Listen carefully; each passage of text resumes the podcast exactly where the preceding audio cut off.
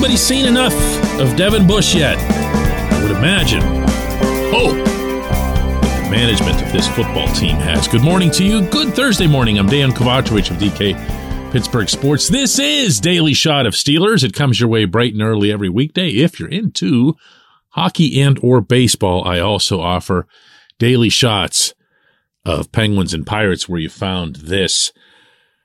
It'll be Steelers and Panthers Sunday in Charlotte. That's a 102 p.m. kickoff inside Bank of America Stadium. And there aren't many things that you can be sure of going into an odd matchup like this where you have a couple of five and eight teams, one of them apparently on the way down, one of them apparently on the way up, but then we don't know about either case. The one thing I think you can take to the bank is that no inside linebacker in black and gold will be making a big play. I'll start by saying that I offer that respectively as it relates to Myles Jack because I know he's playing through a tough knee condition and he was further slowed yesterday in practice by a troublesome groin and it's just not gone well for him. He's performed okay when he's been healthy. He hasn't been healthy enough. Robert Spillane's not going to come up with any splash for you. Robert Spillane's not about splash. He would tell you that himself. And then there's Bush. We don't need to revisit the whole they traded up to get him. He was supposed to be the guy who finally replaced Ryan Shazier, and he started off like a house of fire until the knee injury and all that other stuff. You know the story. What you also know is what you're seeing. This year, nobody, including Bush himself, would assign any shortcoming that he's got to the knee. It's been more than two years since that injury. He's about as back as back gets when it comes to physical fitness.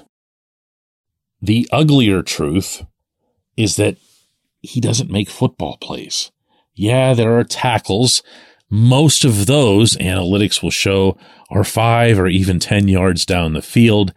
He doesn't fill gaps and he doesn't come within a solar system of generating splash.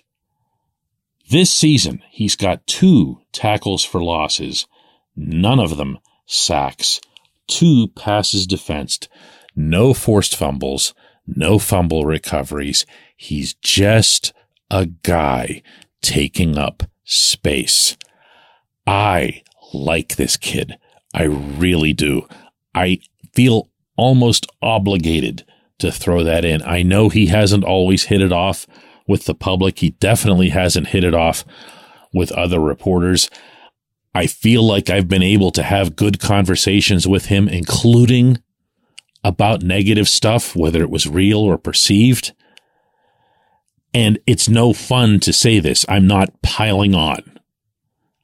I just haven't seen what you need to see, not from a guy that you trade up to get, not from someone who you made a same move to get Troy Polamalu with, just from a starting NFL inside linebacker. I'm not measuring him against the original expectations. I'm measuring him against a starting NFL inside linebacker. That strikes me as being plenty reasonable. What can you expect at Point Park University in downtown Pittsburgh? Respect Rigor, relevance. That's the Point Park Pledge. You'll be treated with respect while being challenged and supported academically to graduate with career ready, relevant skills. Visit pointpark.edu to learn more.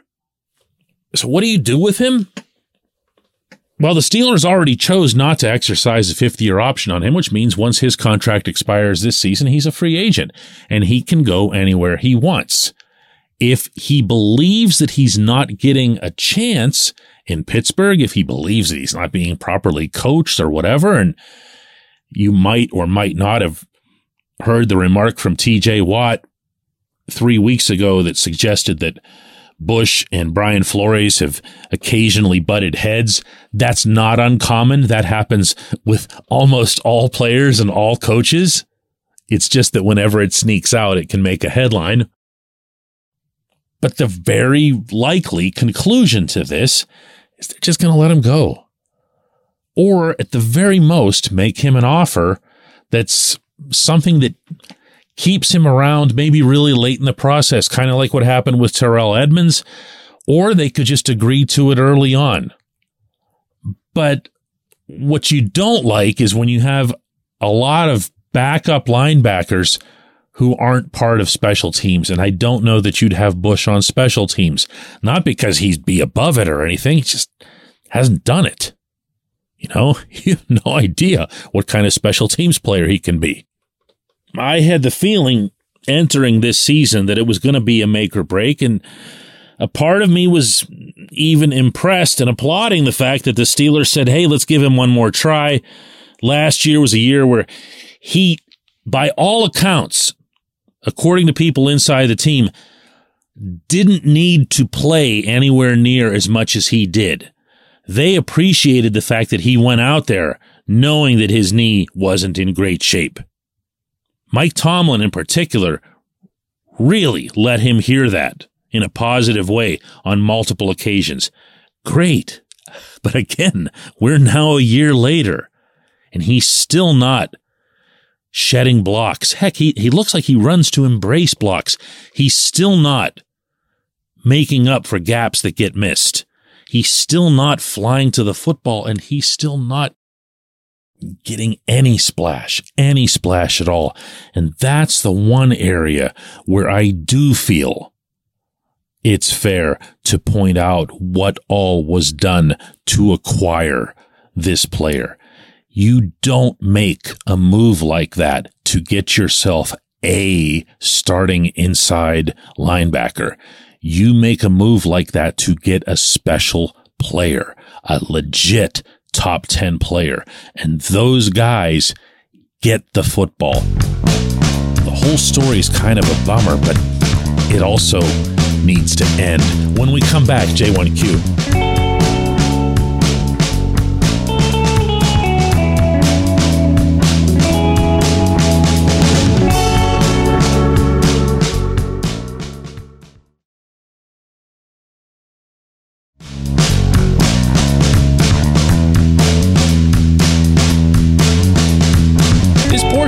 Shot of Steelers is brought to you by our friends at Mike's Beer Bar. They're located directly across Federal Street from PNC Park. They are the one, the only, the premier destination in Pittsburgh for craft beer. More than 500 craft beers available, more than 350 of those local, and more than 80 of those on tap. Mike's can't be topped, not for beer, not for the awesome kitchen and menu that's available, not for all the special events that are going on there. Check them out online at mikesbeerbar.com. Mike's Beer Bar, right across Federal Street from PNC Park.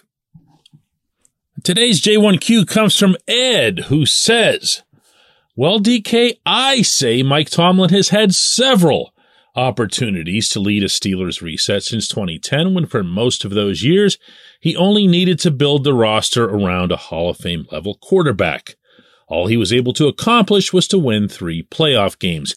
Tomlin's most successful years occurred from 2007 to 2010, the decade before the last decade, with mostly a raw. I knew you were going to go there. I'll, I'll finish it. I'll finish reading it. So why should he be given even more time to lead a reset or rebuild when he has already had over a decade to clearly demonstrate he cannot do the job? If you hate Tomlin, just say you hate him. Look, I criticize the man, the coach, everything about him on a pretty regular basis when it's fair and deserved, at least in my view. But you're, you're, you're going through a whole string here, Ed, of just lowest, lowest hanging fruit, lowest common denominator crap here. If all you can come up with is that he won with Cowher's guys, like I thought you were going to make a real point here, my man. I thought you were heading somewhere with some, you know, imagination or some information slash data that would support why it'd be best to have a change at head coach. You come back with he won with Cowher's guys. There's there's not a lower form of discussion related to this franchise than he won with Cowher's guys. It's just in, in addition to everything else, it's just such a turnoff. When you win a championship, you win a championship. Look back at the caliber of some of the victories that those teams had. Look back at some of the close games that they had to win. Look back at the fire, the emotion, the scheming. And yeah, acknowledge that there were legitimately great players, not just Ben, on those teams, and that they were in fact called by the same general manager, albeit working alongside two different head coaches. So this idea that they won in 2009 with Cowher's players completely eliminates Kevin Colbert from the equation. And that ain't how it worked. And if you want to talk about Cowher's players, as long as you've lit me up here, let me remind that Ben Roethlisberger was neither Cowher's player nor Colbert's player.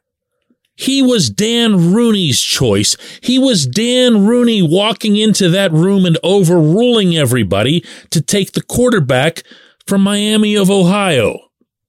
He wasn't Cowher's player. And I'm going to say this, and I, it lights everybody up every time I do it. But because we're in Pittsburgh and because hockey is as popular as it is here, this is a very fair thing to bring up. No one ever, ever, ever suggests that Mike Sullivan won with Dan Bylsma's players. Sullivan took over the Penguins behind the bench in the 2015-16 season in the middle of the season, a month in. He inherited, however you'd want to put it, somebody else's players, but he went on to win not one, but two consecutive championships. No one says Sullivan won with someone else's players. Wonder why. Wonder why. I, would love to say that I appreciate the question. I, I, I appreciate everybody listening to the show and I appreciate all of the feedback. This narrative is save it for radio talk shows. Okay. I, I'm not those people. I'm not those people. I'm in and around the teams. I'm covering the teams that I talk about. I have actual information. And I'm not going to just say stuff here the way they do on radio to get the lowest, lowest, lowest of whatever to nibble at it for ratings or whatever, because I really don't care who listens and who doesn't. I just share my own viewpoint based on my own information. If you don't like Tomlin being this team's head coach, that's a fair stance to take. But back it up with something other than that. I appreciate everyone who listens to Daily Shot of Steelers. We'll do another one of these tomorrow. I promise.